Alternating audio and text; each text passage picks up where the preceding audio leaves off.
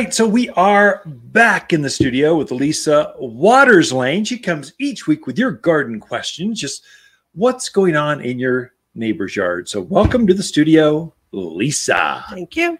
Good to be here, as always. How good is it to be here?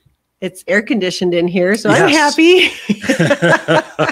it's been a warm one this week, It so it's finally. it. I mean, to be in the 90s, June 90s Yeah. goes together. right. But the humidity later in the week started to go up. Like, oh, now it's 90s and humid, 30% humidity. That's for us though. That's a lot. So yeah, that heat's just been a little little rough lately, but you find cool places to hang out. Shade. Shade. Lots of shade. You run Right. from shade.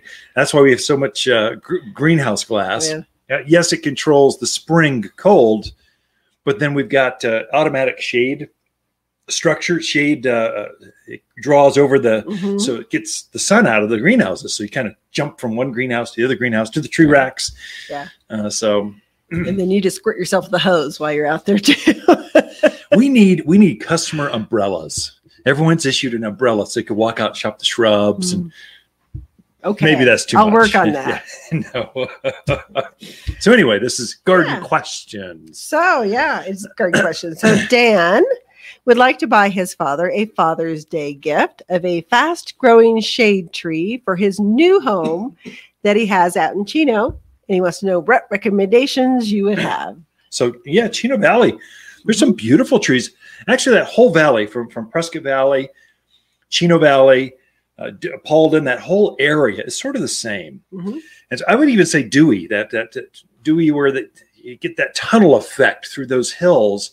Uh, but you need trees that can take sun, wind, and they've got that hard pan, that soil. And then most people are on wells out there. Not everyone, but but most people have a well. So they tend to terribly overwater things. It's just amazing how much when water's free, you just every day let it run nonstop. And so it just kind of you need trees that can handle that. Mhm. And so, gosh, some ideas. Fast growing shade tree as a Father's Day gift. Yes. Perfect weekend for that. And so I would start with sycamores. Mhm. Biggest, one of the biggest growing natives. Uh, there, there's a, a Arizona variety and a European called Bloodgood variety, and fast growing, big leaf, thick shade, takes the wind Mhm. uh, we take all that that that that what we're talking about. One that's sort of like that. There's a lot of them up and down that valley. Is is autumn blaze maple. Mhm. It's a big growing maple. It's it's a red. It's the fastest growing of the red maples. And so it gets up maybe 35, 40 feet tall, kind of 20 feet wide, and it goes, it gets there fast Yeah. and thick shade. Again, it's, it's Mhm. a very good tree, uh, uniquely uh, made to handle the wind. It doesn't Sure. get that leaf tear Right. that so many maples get. Neither does a Yeah. sycamore. Mhm. What else? Golden locust. Locust would be, That'd be a good one, so- um, some of the elms, like the Princeton Oh, elm, yeah, would shoot. be an amazing That's a tree weed. out there. Yeah. Now, don't don't plant Siberian elm or Chinese elm. It's a weed. Truly, its seeds come up everywhere. But there's new varieties we've bred. That uh, there's a there's a Allée elm gets Mhm. bright red in the fall, doesn't get the seeds, grows fast, super deep rooted, Mhm. uh, very drought hardy, Yeah. doesn't get the elm leaf skeletonized. It's got everything you want uh, from the elm, like, like the native elms that grow around here, but without all the problems. We Yeah. bred all that out. There's an American elm. We saw the one that's downtown Prescott. Mhm.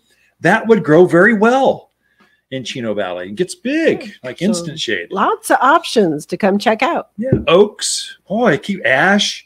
You keep there, you've got to come in here just or shop uh, top 10 trees.com. Top 10, the number 10 trees.com takes you right to our website and all the pri- all the trees that are out there. It shows you the description, the size, the price. You can do all your research. You can even buy it there, pick it up in store, Mhm. but probably best. It's Come a in gift. take a look at it. Come in. Yeah. yeah, come see us. Definitely. Okay.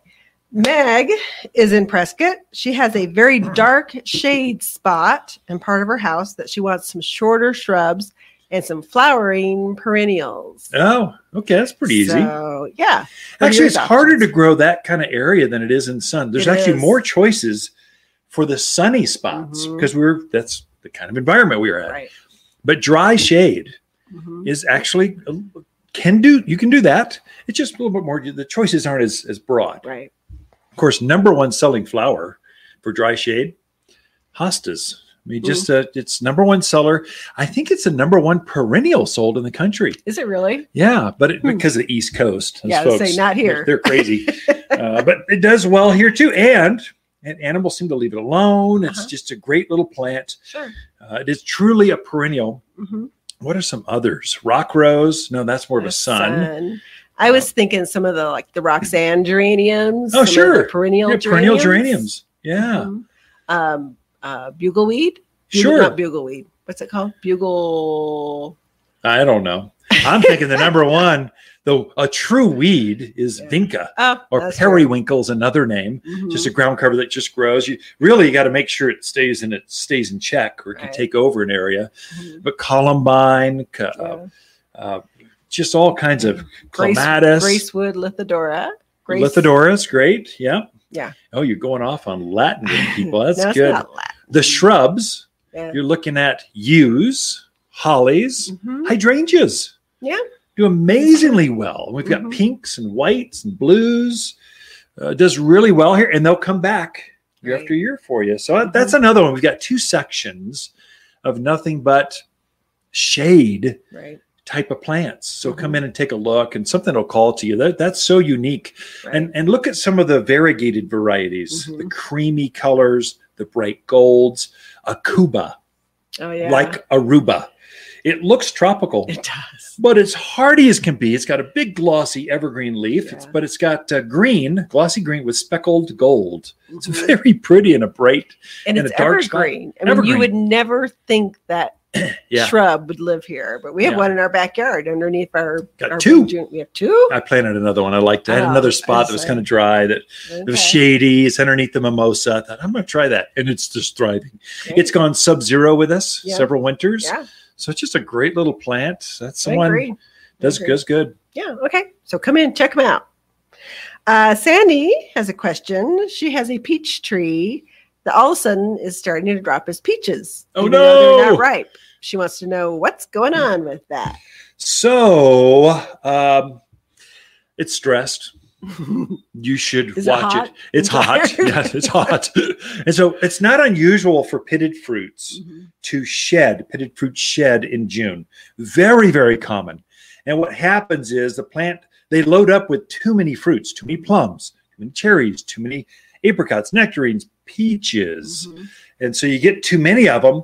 And so now it's gotten hot. Your irrigation that you had can't quite, the the plant wants more moisture than it's getting or receiving, or it's hotter. It could actually be it's perspiring faster than it can take up from the roots. Literally, the roots only have so much capacity.